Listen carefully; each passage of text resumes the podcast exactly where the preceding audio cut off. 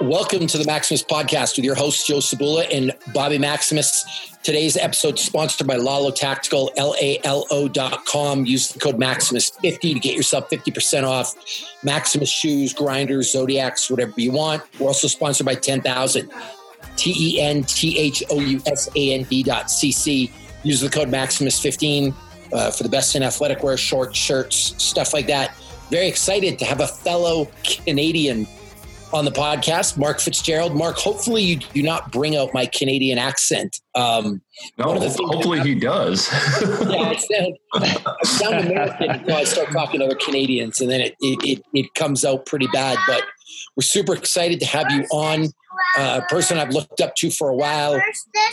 Respect. Um, I don't know where he is. You got to chill, man. This is the life of working at home, Mark. You got kids? yeah, yeah. There's three of them here right now, and, and a couple animals. So I might, uh, I might do the same.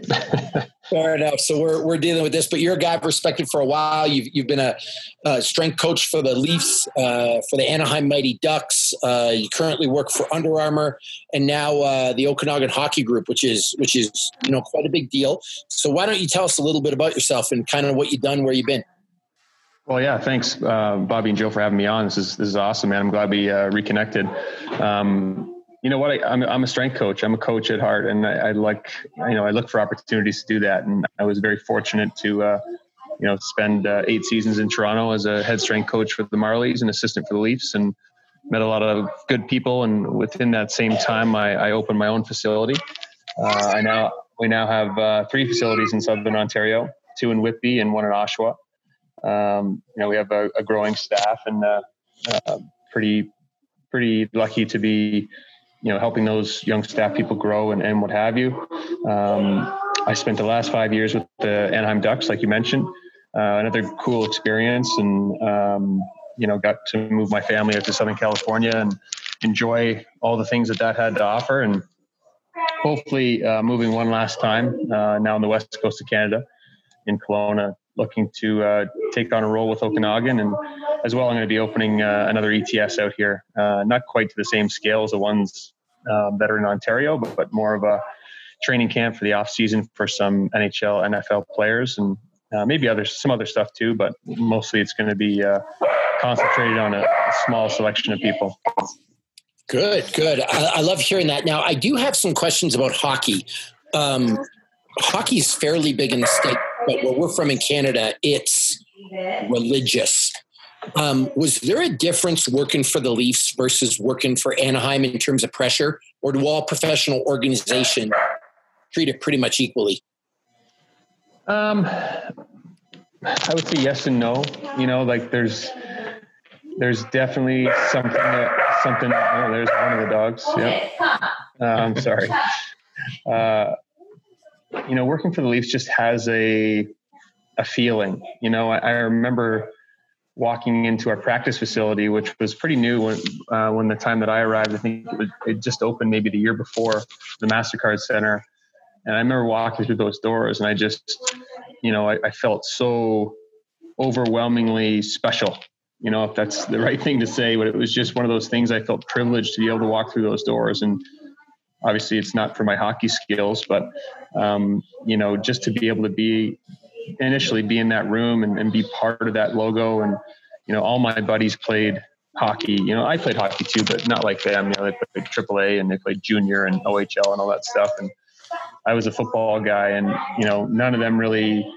None of my buddies really made it to that level, played any pro games or anything like that. Um, a couple of them probably could have, but you know, so I was the one that kind of you know, made it in terms of the hockey stuff. And, you know, they would call me and ask me, you know, different things. And I think for a, a number of years, they almost didn't believe that I was there, you know, and it was, it was kind of interesting because they were obviously very supportive and whatever, but it was almost like, uh, uh, unbelievable to them to some degree that I would, you know, made my way there and, and what have you. And it, you talk about a class organization. It was from top to bottom.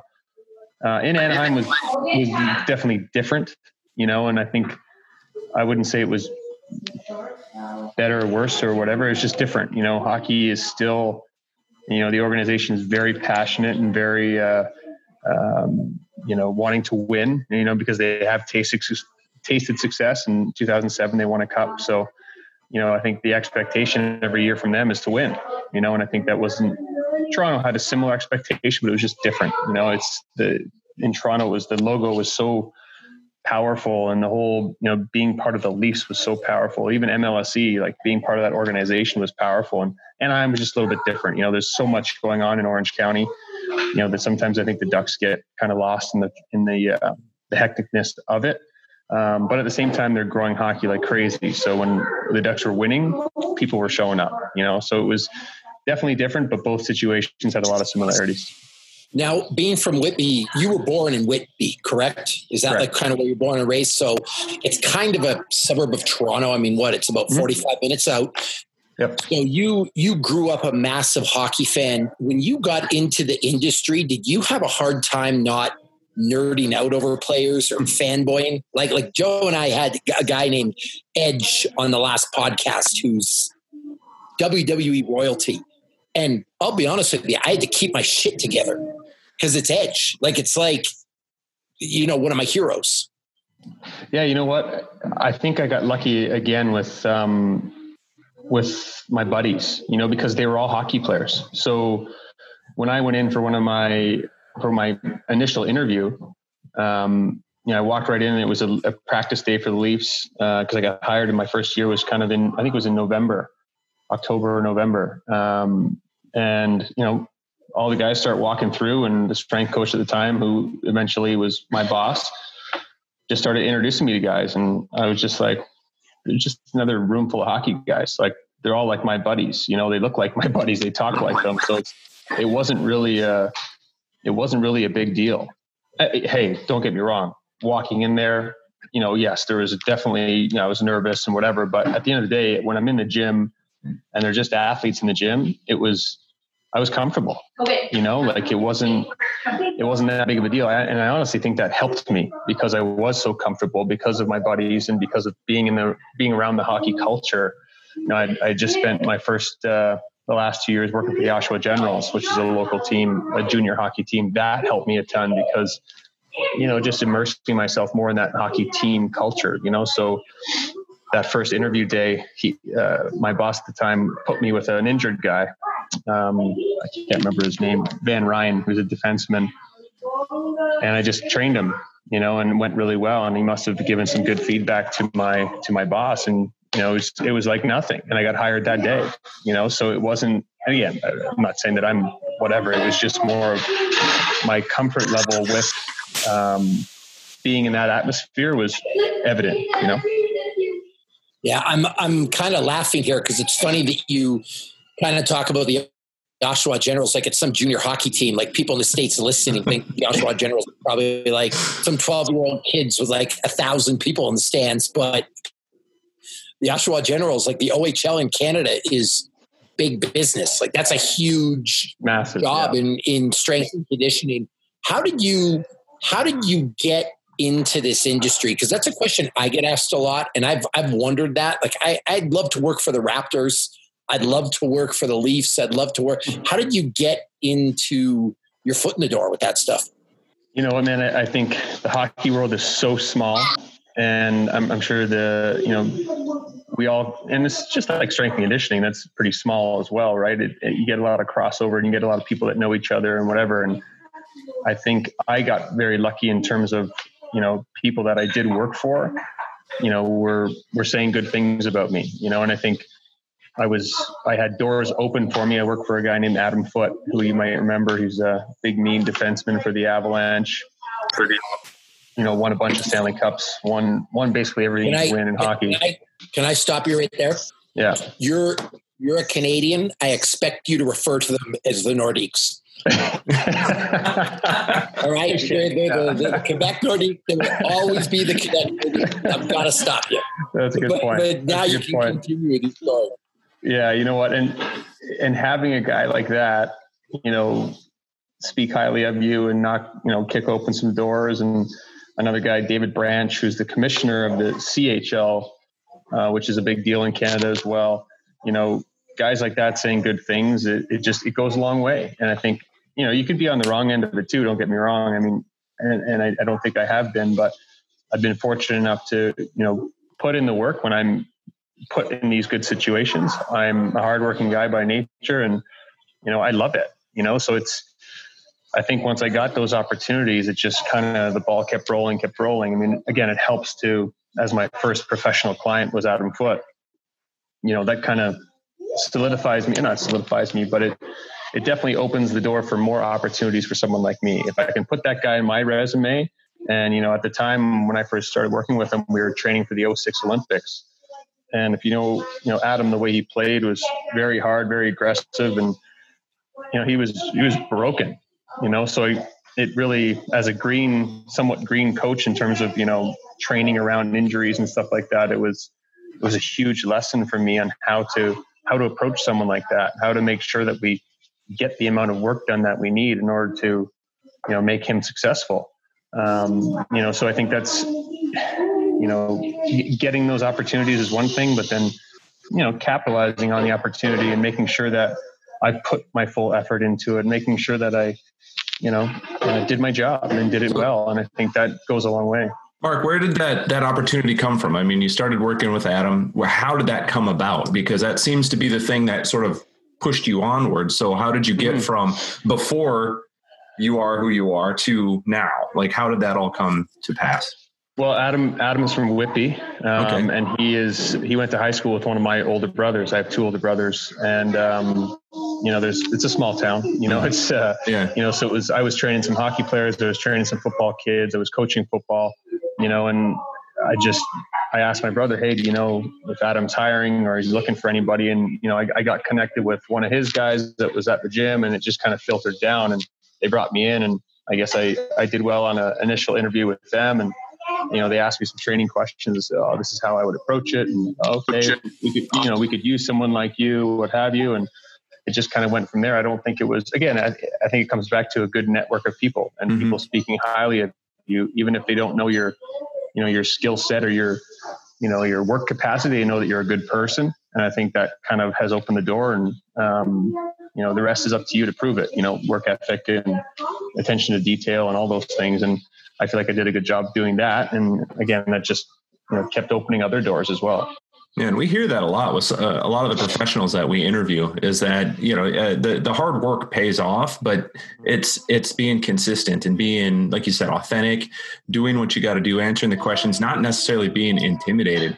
Uh, I'm curious now. Uh, Adam is a very very hard hitting player, like you said, and and there were a lot of uh, I don't know, like tricky situations that you have to kind of figure out as a coach. You know, you got this guy who's just trying to go hard, hard, hard, and you're you don't want to rein him in. You want him to play his game, but you've got to kind of train around all of that.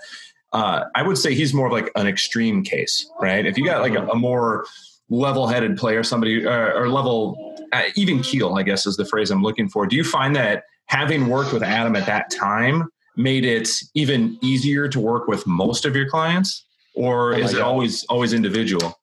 Yeah, one hundred percent. He he was he still is the most competitive person I've ever met. He you know he would come home after the in season and he just kind of you know look me up and down on the first days like what are you you know what are you benching? What are you doing this? And he's just you know he's just in his head he's just calculating the numbers. He's like okay. You know I'm just like man take it easy you know like if we were golfing if we were I want to I'm terrible at golf but once in a while I can hit it pretty far.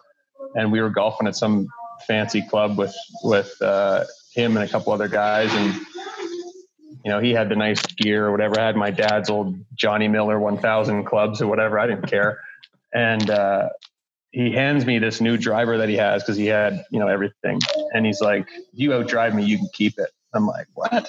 so he drive. I somehow managed to outdrive him and he just hands it to me. You know, just like just an example of just how competitive he is. He didn't want to he wasn't going to ever hit that club again because all he would think about is his strength coach out driving him on a hole that I had no business out driving him on, right? Because, uh. but again, it, it spoke to he might have not have been the best, you know, puck moving defense, whatever you want, you know, on the hockey side, on the sports side, whatever. But his competitiveness just won him a lot of those battles. His competitiveness just, you know, won him those spots on teams because guys wanted him to be there. You know, leadership and character or whatever. That, that's the type of guy he was. So yeah, I think it definitely bled into me being able to handle other athletes, you know, guys that, you know, either didn't want to do the work or, you know, who needed to be reined in or whatever. He was a great first, you know, as a green coach, it was a, uh, you know, I'm thankful for that experience because it taught me to be a better coach, you know, to take th- things into perspective and, you know, make sure that whatever I was prescribing, programming, whatever was the right way to do it, you know, and not the right way, but um, was situationally appropriate, you know. There you go.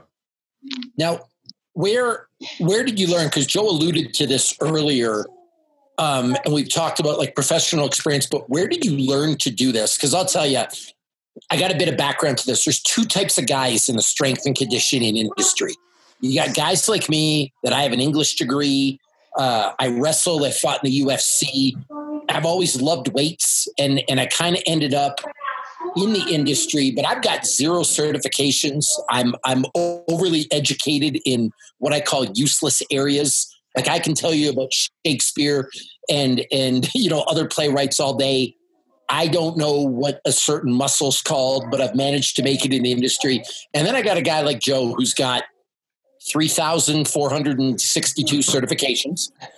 I feel like you fall into the Joe camp because when I heard you speak at the NSCA, I was kind of blown away by how brilliant you are. What's your what's your background?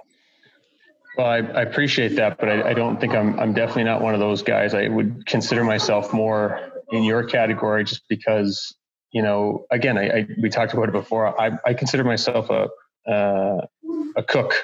You know, I'm just good at stealing other people's shit. You know, if I like something that I see you do on your site, I'm going to take that, I'm going to put it in my toolbox, and I'm going to use it where I see appropriate. You know, and there's a guy named Mike Boyle who taught me a lot about those types of things, and you know, never to have the blinders on too much in terms of programming and how you assess athletes, how you you know look at a sport, and how you have to be able to change your opinion, you have to be able to not change your opinion, sorry, modify your opinion and, and what have you. But you know, my background was similar. I think I was intrigued by weightlifting, and I had you know two older brothers. My my middle brother, who's a uh, captain in the fire department now in Ajax, Ontario, he was a big proponent of me just getting involved. You know, he'd take me to the Oshawa Civic Center and you know drop an empty barbell on my chest and say, "Well, we're not leaving until you you know bench that off yourself. So you know you better put some effort into it." So I think that was that indoctrination into, "Hey, this is lifting. It's hard. It sucks, but it's worth it." You know, and I think that's what really sparked my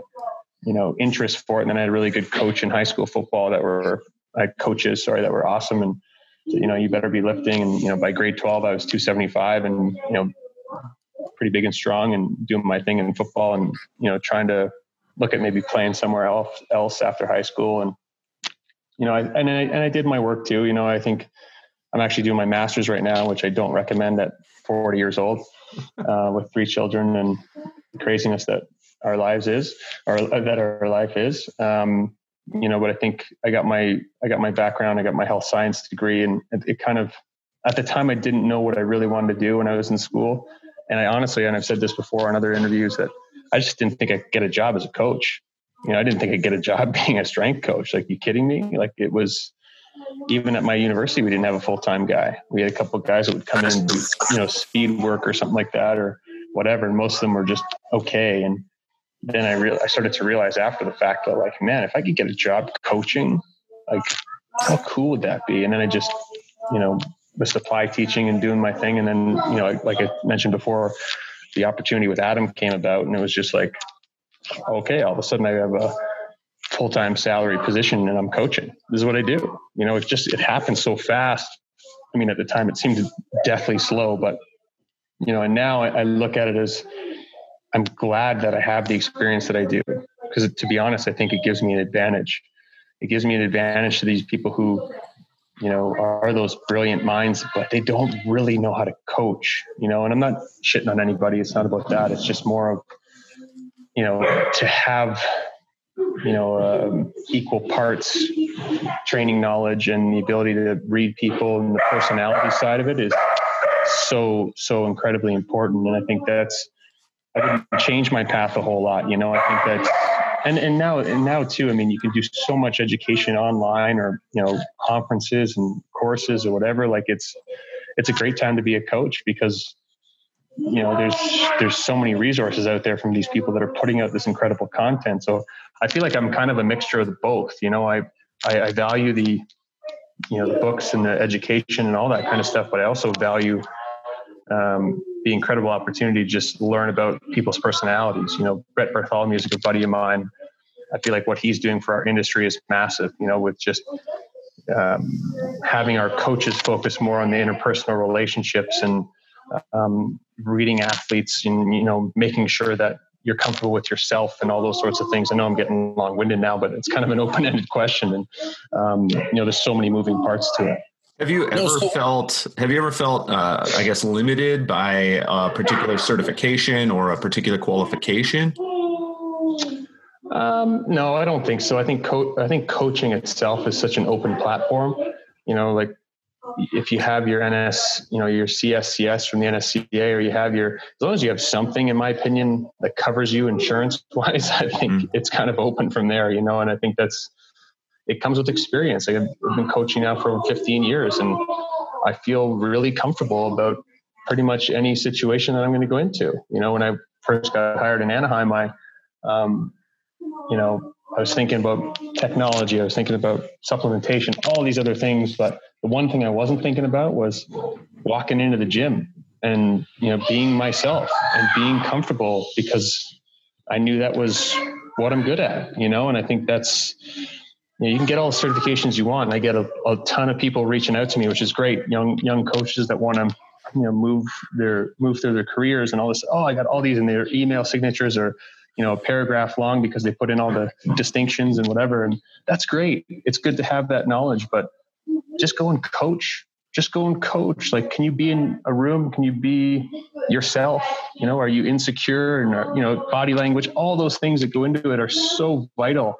And i feel like a lot of that is missed with all these certifications and whatever. If you can find a way to balance it out i think you're going to start to work your way to be a good coach you know now, where where do you learn from? And I want to talk a little bit about what you talked about at the NSCA, and if you can explain it to our listeners, it would be awesome because you had a great talk about uh, water specifically and like how to deal with the flight schedule, how to preload with water, drink water off the flight to acclimatize better, and all that kind of stuff. But could you explain a little bit of that? And where do you get all your information from now? Like specifically, where did you get that from?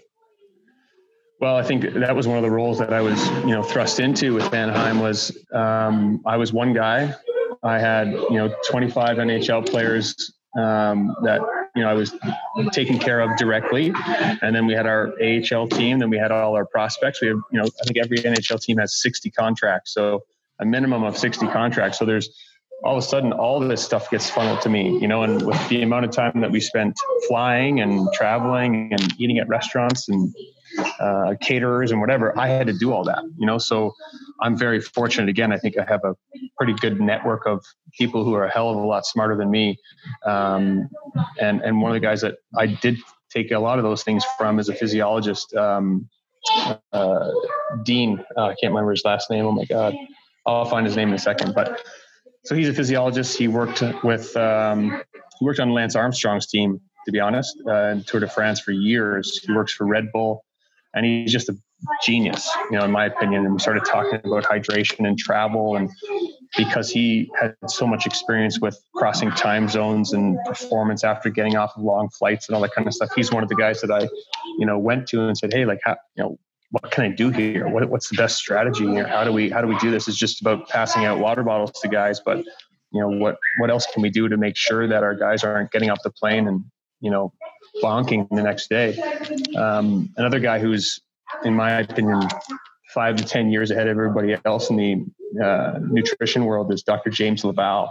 Uh, he's a guy that I'd love to connect you with because he's he's just brilliant, and he's a he's a guy that I go to continually for um, support around nutrition, uh, the immune system, everything, everything and anything, and, and getting those strategies and putting them together and making sure that they can work for the group that I'm dealing with. Uh, but it was more about just you know deep diving in with other people that have been through it. You know, deep diving with guys that have you know traveled around the world, and we don't travel around the world necessarily, but you know when you're on a flight for five hours and you're going to hop off and play a hockey game within the next 24 hours, it's you got to make sure that you're doing all the right things. so I think it's it's more about reaching into my network and making connections with guys that have done it before me, and positives and negatives. You know, have they made mistakes? Where did they make mistakes, and why? And how can I not make those same mistakes? And I made a ton. Don't get me wrong, but you know, the things that I thought I could control, we did a pretty good job of doing that. So tell me about this water protocol because I want to hear more about that. You know what? I hope I can remember it. So um, I use a supplement called um, uh, Hydralyte, um, and it's a it's kind of like a Pedialyte for athletes. So when the players got on the plane, they had a 500 milliliter bottle, and they were instructed to take four tabs of the um, Hydralyte, which acted as a you know extra. Um, well, what did it have? And it had some B vitamins. It had some uh, electrolytes. It had some vitamin C. So that would kind of that would kind of start them off on their flight with some hydration right away. And then by the end of the flight, we do the exact same thing. So four more tabs, another 500 milliliter bottle, and that was kind of the bookends of the flight. In between, they're allowed to you know drink a little bit more if they want to, but they had the minimum requirement was four before, four upon landing.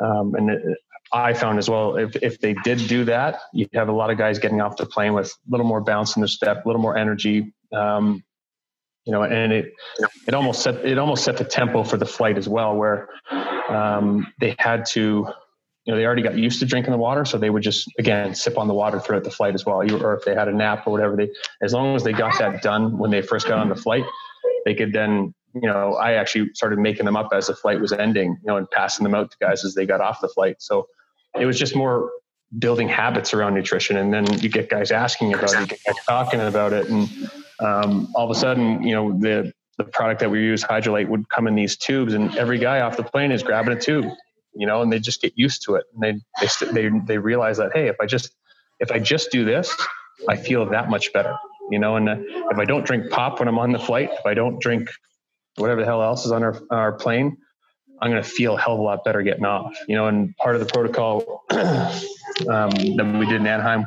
as soon as we had a flight over three hours, when we land, we get off the flight, we usually get into a pool. We do a little bit of a pool workout. If the hotel typically had pools, but if it didn't, then we get into a, their gym or we built book a banquet room, I'd come with a whole bunch of equipment and we'd get moving right off the plane.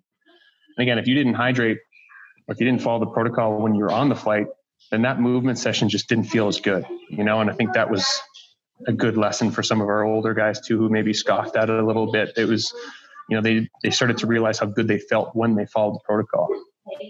So I, I actually have a question because I have some experience with some hockey players. One of the things that shocked me is I was at a bar in Toronto called the Brant House, oh, and I'm outside in a back alley, and there's a guy there, and he's smoking like a chimney and drinking everything in sight. And he actually says to me, he's like, Hey man, you look real familiar. Did you fight in UFC? And I look at him like, yeah, yeah, yeah, I fought. He's like, hey, man, I'm, I'm a fan. I've seen you fight, blah, blah, blah, blah, blah. And I'm like, you look familiar too. What, what do you do? Like, I, I know you from around. And he goes, oh, I'm Eric Lindros. And I'm like, what the fuck just happened here? Because, and then when, when he said, I'm like, yeah, of course you're Eric Lindros. But I guess I didn't associate it because the guy likes to smoke. He likes to drink booze. And this is not just him. I'm not throwing him under the bus. Yeah, this yeah. this is hockey culture. Like Brian Savage out of Toronto is a, or not out of Toronto to Sudbury, where I'm from. He's a notorious partier. A lot of these guys have this reputation. How hard is it to get hockey players to conform to the nutrition side of things? Yeah, you know what? I, I think it's I think I agree. I, I, agree with you. I think the the culture of hockey is definitely in and around you know the partying and some drinking for sure. But I think, to be honest, that is changing quite a bit with the the kind of the new the new age athlete or the new age hockey player. Um, you're you're seeing guys that aren't you know looking to do that as much. And you know, I had a couple you know older guys that I work with in in both teams, and there was still a lot of that going around. But I, I think it's changing but I also think too, like if you do that too much now, you're out of the league.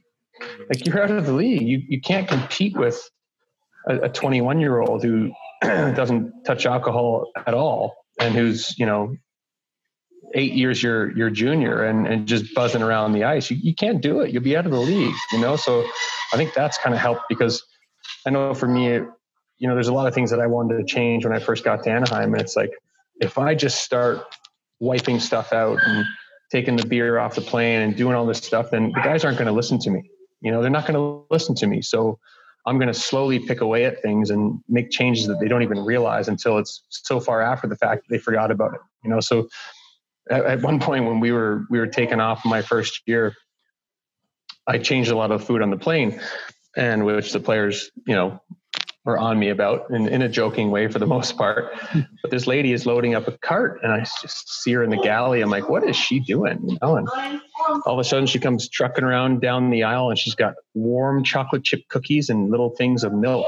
And I just like put my hand out and I'm like, what the fuck are you doing? Like, I didn't say that, but what are you doing? She's like, oh, the boys really like these. I'm like, yeah, I bet they do. Put them back. Like, what? Do, we got a game tomorrow. Like, you can't what are you doing? You know, and like, but that was just the way that hockey was, right? Like there was there was no thought around like, well, you know, it's just a some cookies and some milk. Yeah, but I got 13 guys back there that have dairy intolerance and they're going to be on the can for the next 12 hours, you know, like I can't do that. That was kind of a, a rude awakening, but I think the booze thing is you know, it's still there because it's part of the culture and it's whatever. But I think it's changing. You know, I think I, think it is because you just can't like we. I think part of my presentation too. I said something about our road trips. You know, we had you know, two and a half weeks of travel, and it turned out to be like fifteen or seventeen games in thirty days. Like, good luck. Good luck being hungover and making your way through that without getting hurt or sick like it's just it's just not doable anymore. You know the schedule is the way it is. You can't do it. And the guys that still partake in it are the guys that are getting themselves out of the league to begin with you know? So i think it i don't have to get on a soapbox as much which is good because if you do that you you you already know what's going to happen. You're going to lose your job you know? So how do you get guys to pay attention that don't. And I'll, I'll give you two examples of the good. Uh, Rod Brind'Amour's one, who is just a physical specimen, super fit, uh, working out all the time. Um, a buddy of mine named Jay Corcoran is a is a boxer. He's actually from Oshawa and worked for Toronto Police. Was close with Rod Brind'Amour, and Rod Brind'Amour's working out every day. He just is a is a savage human being when it comes to the weights. You got another guy, Chris Chelios, who I actually think the most underrated athletic achievement in our generation is him playing for the Detroit Red Wings at 48 years old. Like to play NHL hockey at 48, incredible. He's been taking care of himself his whole life. On yeah. the other hand, you have a guy like Wendel Clark who from all accounts was was drunk from January first until like September. You know, the, the the summer seasons and the Leafs were out of it. A guy that's not paying attention. How do you deal with that? Well, I, I think it goes back to something I said before: is is is developing trust. You know, and I think that's something that I worked very hard at. Where I wanted to make sure that my athletes, and I call them my athletes, that they knew that the gym within our facility, the gym was the best place to be. You know, you could come in there, you could have an honest conversation with me because I was in this hybrid area. I wasn't a I wasn't the sport coach. I wasn't going to take away playing time. I wasn't going to, you know, mess with your career in that sense. I wasn't the management where, you know, contracts and this and that. I wasn't medical. I could I wasn't going to tell you that you couldn't play or that you, you know you have to do X, Y, and Z. I was that it's a cool space to be in. You're that hybrid where they know they can trust me. And, and, obviously that takes time to build up and what have you but it's a it's a cool area to be in because you can you can really build relationships um, very quickly in that space. And that's again what i've focused on doing because there's a lot of other coaches who are a hell of a lot smarter than me when it comes to programming and you know uh, periodization and you know all the x's and o's. There's, there's a million guys who are way smarter than me but i feel like where i'm good is that relationship building is getting guys that they believe that I'm there for them. I'm there to help them. I'm there to show them things that are going to either prolong their career, help them get through a tough spot. You know, I had guys that would come in, sit in my office, and guys who are making eight million dollars a year, and they're having they're having a tough time. They're having a tough time mentally, socially, whatever. And it's like you know, again, I, I feel good because I've been through some situations where I've had to deal with that, and I could give them advice as a father, as a husband, as a you know, you know what I mean. Like I have some more life experience than they do a lot of the time, you know, because you're dealing with guys that at 16 years old has moved away from their home, and they don't really have. It's kind of a crazy, like you mentioned, the OHL, like it, it's those kids are like pros in Oshawa, like they could do no wrong, you know. So it's it's an interesting dynamic, and if you know that the path of most of these guys and where they're coming from it just makes it easier to create the relationship you know? So i think it's it's understanding your audience you know? If you're good at understanding your audience and a little bit of their background and where they're coming from it just makes it easier to kind of break down those barriers. If you're if you think you're something and you go into that room and you're puffing your chest out those guys will eat you alive. Eat you alive yeah. right? Because yeah. they're just that's the environment. They're ready for that. Oh this guy thinks he's hot shit. Watch this right? And they're going to have the support of the room initially right mm-hmm. so it's and i've seen it happen i've seen it happen live where somebody's just a little insecure and just not sure of themselves and nervous and then you just see the you see the veterans just ponying up and like oh they're going to rip this guy apart and they're not doing it like you know in a in a mean way well sometimes but you know it's more of just a ribbing if you can't take it if you can't or if you're not comfortable in your own skin and you can't fire back then they're going to eat you alive and they're not going to listen to you or they're going to they're going to filter your message a little bit. And I think if the more real you can be, the more authentic to yourself you can be, the, the more success you're going to have in terms of building that trust. How do you how do you as a coach and, and I have a specific player I want to mention here because he's one of my favorites of all time. It's a two-parter. So A, how do you deal with a high performer like Alexander Ovechkin that clearly the booze isn't hurting him? And then part B to that is if you saw anything about his Stanley Cup celebration tour, I'm I'm fairly sure that he's got more vodka in his blood than he does plasma. Is that like a, is that like a Russian physiology thing? Does booze affect that guy differently? What do you do with a guy like that? Oh man, I, you know what? I, I, think a lot of the time, in, in my opinion, I just get out of his way. You know, if he's going to keep scoring goals at that pace, if he's going to, uh, you know, keep winning scoring titles and what have you, or just get the hell out of his way. Um, but I think you know there's something in the water in Russia, or maybe it's not in the water, but it's something different that they're that they're doing over there. But I mean, yeah, it's you know, if, if I wouldn't be laughing if he was on my team because it's like, how do you control that? And I don't even know if I have an answer because it's it's dangerous. you know, it really is does that cause a divide? Because I'll I'll say frankly about him, he's special. Like he yeah. is the outlier. He shows up to games drunk. He's I mean, I, I, don't know what his partying routine is, but if you guys listening at home want something funny, just look up Alexander Ovechkin's Stanley Cup tour, and it's it's it's the most ridiculous show of partying I've ever seen. But there's two things, right? One, he's scoring 50, 60 goals a year. Maybe he would score 70. The the and and the other thing is, he's like you're saying, get out of the guy's way because something's working for him, whether it's psychological yeah. or whatever it is. But does that put bad ideas in teammates' heads? Because I know with me, people see me eat a bag of Doritos on my Instagram, and then all of a sudden they go buy and buy Doritos because they think that it's all of a sudden on the menu. And I'm like, well, no, you, we're probably not the same person. Does that filter down to the like the lower level dudes, or do they understand that he's special? You know what? I think definitely in hockey, there's there's situations like that where that stuff does filter down.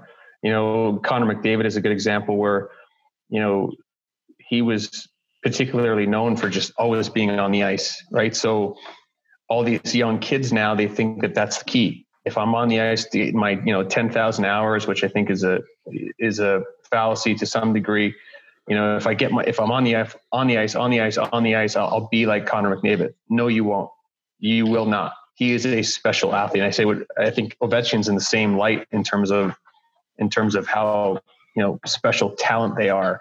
But you can't. I don't think you can also put all your eggs in those you know special people's baskets because that's just for a select population of the people. You know, like that's not your average guy. And what I promote, what I talk about is long term athletic development. I want good athletes. I'm not going to teach them how to play hockey. That's where the NHL coaches and all those other people come into play. But if I can showcase and build someone's athleticism, the qualities of that athleticism, speed, power, uh, conditioning, you know, all the all the aspects that we all know is, you know, I'm gonna here you go. You're you're where you need to be athletically. Now hopefully you can play hockey. You know, like you already have a hockey skill set. Now these best coaches in the world are gonna take you the rest of the way. You know, so I think there's a lot of misconceptions, especially in hockey, and it seems to be where if the best players are doing X, Y, and Z, everybody else thinks that they should do that. But I guess it's probably the same in a lot of other sports too. Although I don't have any, uh, and they're worked in any other on a team level for professional sports, but I would imagine it's the same. You know, if, if there's an NFL guy who's doing you know parachute sprints, you better believe that a lot of teams are going to be saying, "Oh, are we doing that?" You know, like it's is it beneficial? Who knows? But um, I, I think most sports fall into that where they're you know they're their supreme athletes or their their best players are doing stuff where um, and you know the rest of the league will start to follow that and I think it can be positive and negative you know in terms of of the Ovechkin thing with the drinking but I think it's more prevalent on the positive side somewhat where hey if the best player in the world did this we should all do that you know and I, I've fought that battle before too it's like ladder drills you know they were big in hockey for a long time are they do they do anything for you? Sure, they're good warm up. They're good for young kids, maybe for some coordination, but the sure shit ain't going to make you faster. What's going to make you faster is putting force into the ground, right? And, and stride length, stride efficiency. That's what makes you, yeah, that's what makes you faster, not going through a Ickey shuffle. You know, you know what I mean? So that's kind of like the, where I see it coming from is, is more of the influence of what these ex- extreme athletes are doing as opposed to, you know, their lifestyle. I'm thinking with uh, my experience working with a bunch of CrossFit athletes, like Rich Froning wears a headband. All of a sudden, everyone's wearing a headband. It's like the headband ain't going to make you fitter. Like you got to work like the guy. yeah, and he's five seven and a half, and is and is built to Olympic lift. So good luck yeah. keeping up with that if you're six two. Anything, anything, you shave a few seconds off a workout, right? Yeah, exactly. On on that note, when you are the strength and conditioning coach of a pro team, how much control do you have over the program? Like, do you have the owner coming down or the owner's kid or the GM monkeying around with your stuff all the time, or are you left alone?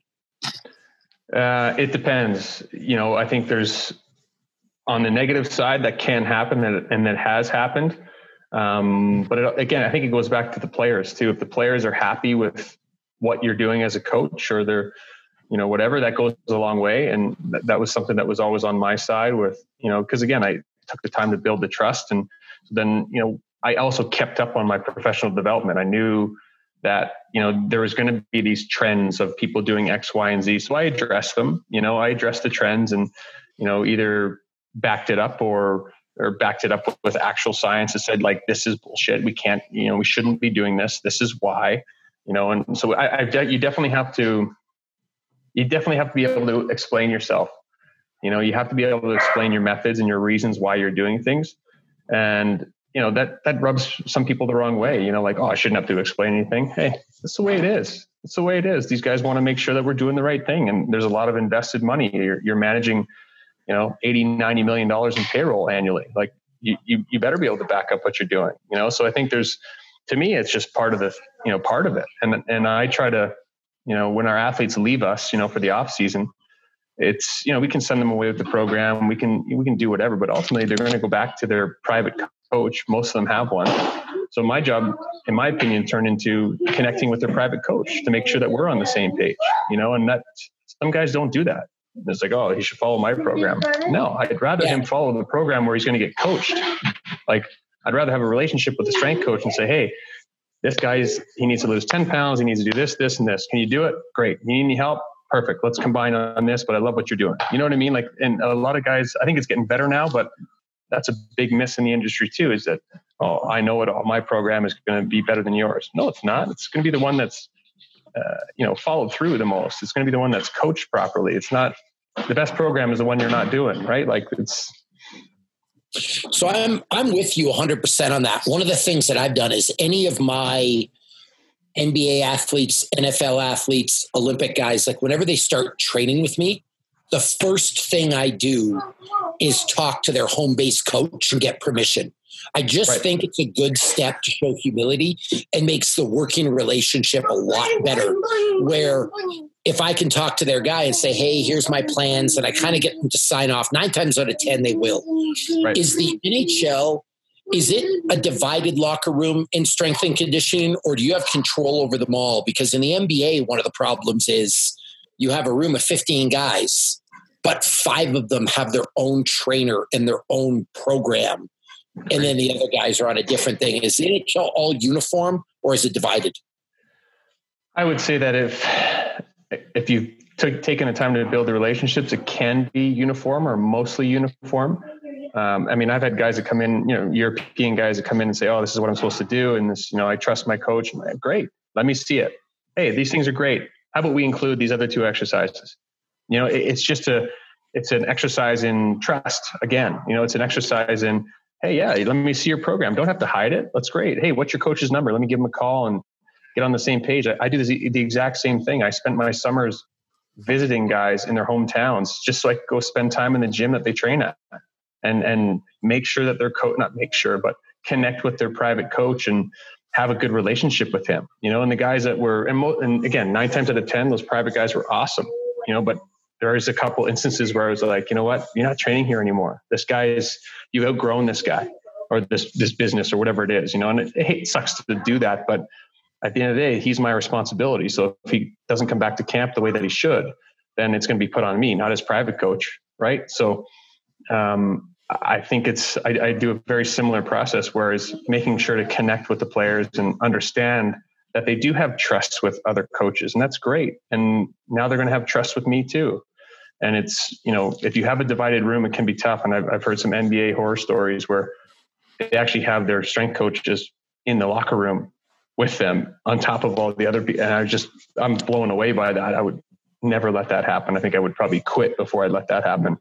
Um, but it is a pretty, you know, hockey guys are, in my opinion, some of the best athletes to work with just because of their, their, their attitude or their, the, the cultural thing around, you know, hey, this guy's here for us. You know, this is part of the team thing. And that can be supported by the management and the coaches as well. And I think it's definitely more, uniform than it is, you know, the other way, which is which is a good thing.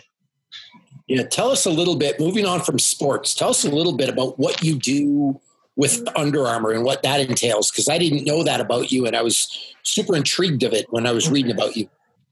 Yeah, I've been with uh, I've been with Under Armour now for man, probably twelve or thirteen years. So when they first came to Canada, um, a guy that I went to high school with, actually, um, Matt Shear. So he's the head guy for Under Armour Canada, and he's a former lacrosse player. Played for the Toronto Rock and uh, at the pro level when the Rock were first coming out, and he shattered his arm, his um, ulna radius, ulna, I think it was, and uh, I helped him rehab, and we just started talking, and you know. Hey, this is a company that I'm working for. I remember when when he first started Under Armour in Canada, he had as his desk, he had a two sawhorses and a piece of eight by 10 plywood sheet and a laptop. That's how Under Armour Canada got started. So I was in, again, very fortunate to be in on the like the kind of the ground floor of that company starting. And, you know, the relationship, I guess, kind of just uh, evolved from there. Whereas today I'm the lead member of their training team. Um, they've made some changes recently. We had an international training team with about 12 people on it, uh, but they've recently kind of gotten rid of that. And it's uh, uh, more centralized now. So I'm focused on all the Canadian stuff that they're doing. So we have some influencers, just like all those big brands do. So my job is to kind of educate the influencers now on you know what to post and kind of you know where to steer their content. Um, I've, I've done all the commercials and photo shoots for Under Armour Canada. So they ask or they give me a, a theme of it and they ask me to put together exercises and scenarios that the athletes can be doing within these shoots and commercials and stuff. So that's been pretty neat. That's a that's a completely different world than I'm used to. Um, a lot of fake sweat and uh, fake weights. Um, but it's been kind of cool too. It, it, gives you a glimpse into you know w- what those industries are like, and you know you can. It, it ends up being some pretty cool experiences. Um, and and and now it comes down to two is just writing some content for them. Um, we're hopefully once all this virus stuff goes away, we're going to be doing some more education uh, around Under Armour and Under Armour training. Um, but as you can imagine, it's a big brand now, and you know there's a lot of moving parts. When I first started, it was basically me and two other guys, and those two other guys were running the company. So it was it was different, you know. And um, I'm super fortunate they sponsor my facilities. We do some uh, you know some events and stuff for them. Um, you know, so it's kind of a long road. It's it, has been a, an amazing company to work for, though. So there is, speaking of exceptional athletes, there's a guy that works for Under Armour. He's part Canadian. Um, his name escapes me right now, but people call him the Polynesian Bobby Maximus. You know what I'm talking about? Um, no. Dwayne. Uh, uh, Dwayne J- Johnson. Dwayne, Dwayne Johnson. Johnson. Oh yes, yes, yes. Yeah, um, yes. You, I think I've heard of him. Do you, do you tell him to train, or do you leave him by himself as well? I'm gonna leave. I'm gonna leave him by himself because I don't want to be crushed like a grapefruit. So I'll, I'll, leave him alone. But man, what a what a cool platform that that guy's built himself. It's pretty amazing. Yeah, it's funny. I always wonder about that because he's with Under Armour, obviously, and he's always. Mm-hmm working out on his own. I wonder who tells him to train because I just he's another guy. Like whatever you're doing, Dwayne, you just you just keep you go away and keep working on that yourself. Um, one of his cheat meals. Yeah, me too. He actually, I, I, he outed himself the other day. He, uh, he was on Instagram Live eating his cheat meal, and he had a nice. big ass piece of French toast. He did not eat all the French toast. Just ah, let go. me tell you, a little bit of that's for effect. I do the same thing sometimes. You mentioned COVID briefly, and we want to end the podcast by talking about that because how can we not? Yeah. How's that affected you?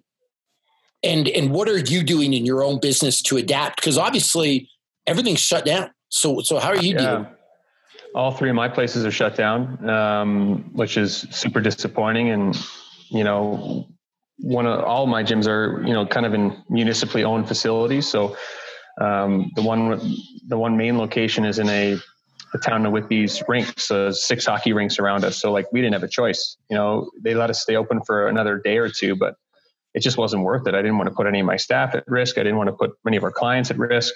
Uh, our other location is another municipally owned facility, and then the other one is on a university campus. So they were all shut down immediately.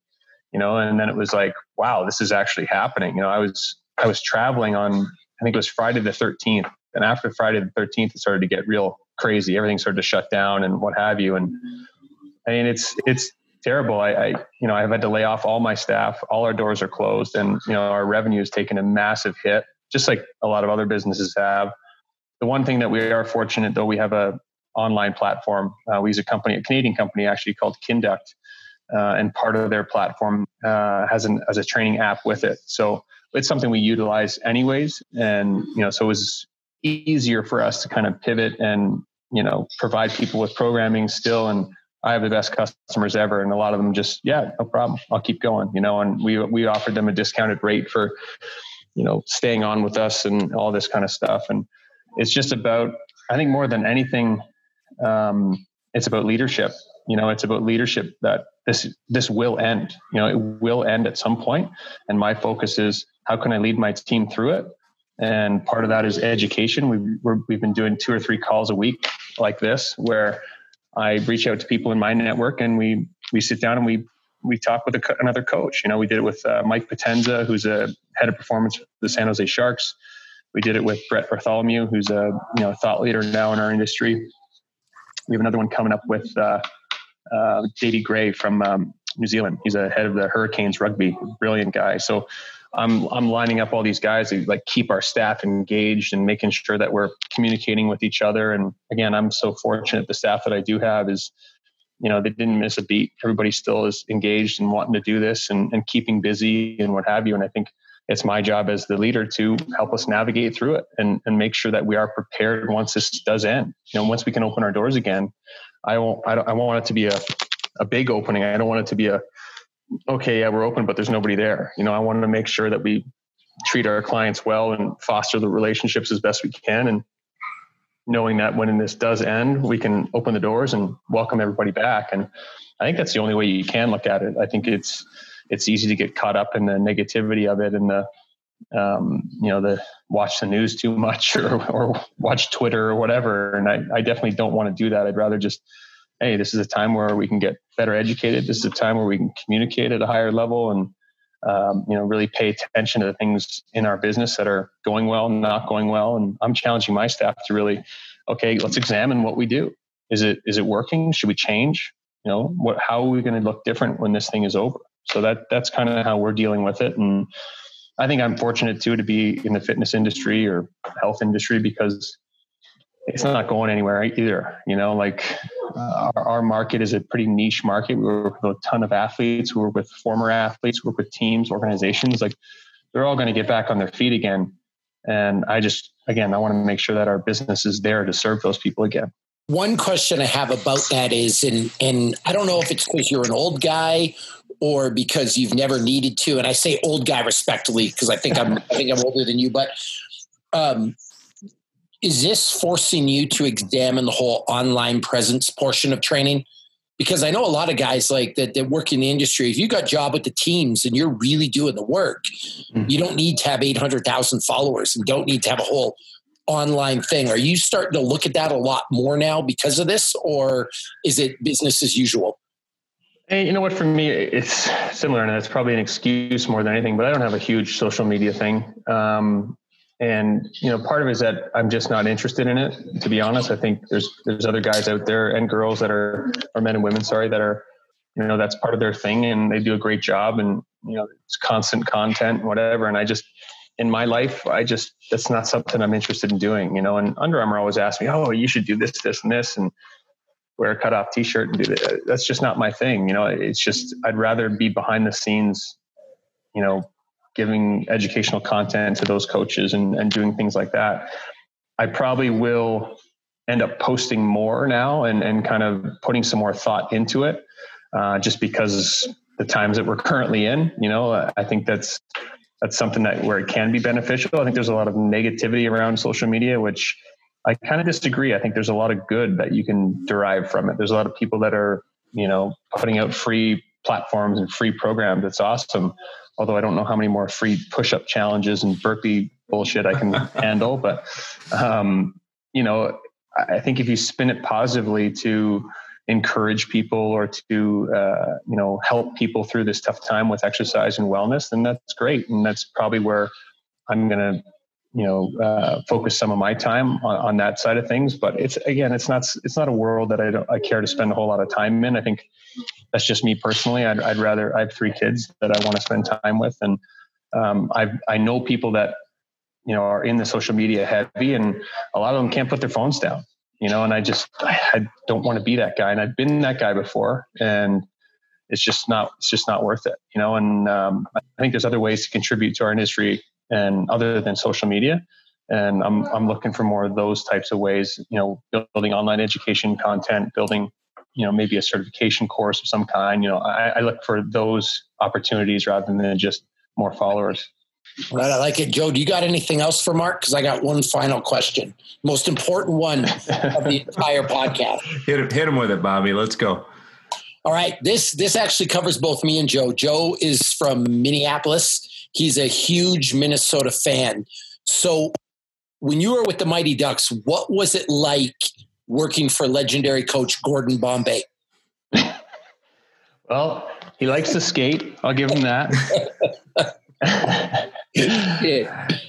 yeah, he likes to skate. But Minnesota, that was one of my favorite places to go. That was like you talk about a hockey town. Oh my god, yeah. like that's. And I had a I had a young athlete who was um, there's a legendary strength coach there too, University of Minnesota, Cal Dietz. I'm sure you've heard that name before. So Cal's a friend of mine now, but the reason I got introduced to him is uh, a girl that, or a young woman that used to train with me, Kelly Terry. And I went to our first road trip to Minnesota ever, or at least mine with the team. And we went to see Cal and have a workout and just chat.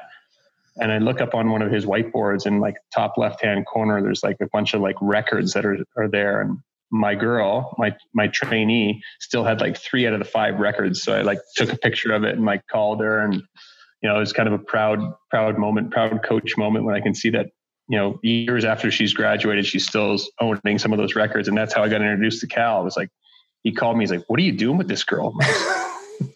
I mean, I can't take credit. She's you know 135 pounds doing shit with 90 pounds around her waist. So I can't take credit for that. Like she just comes into the gym and I give her stuff to do. You know, like it's not. Uh, but yeah, it's that was one of my favorite cities to visit. But yeah, I don't know how much more I have to say about Bombay. He was uh, him and I butted heads a lot.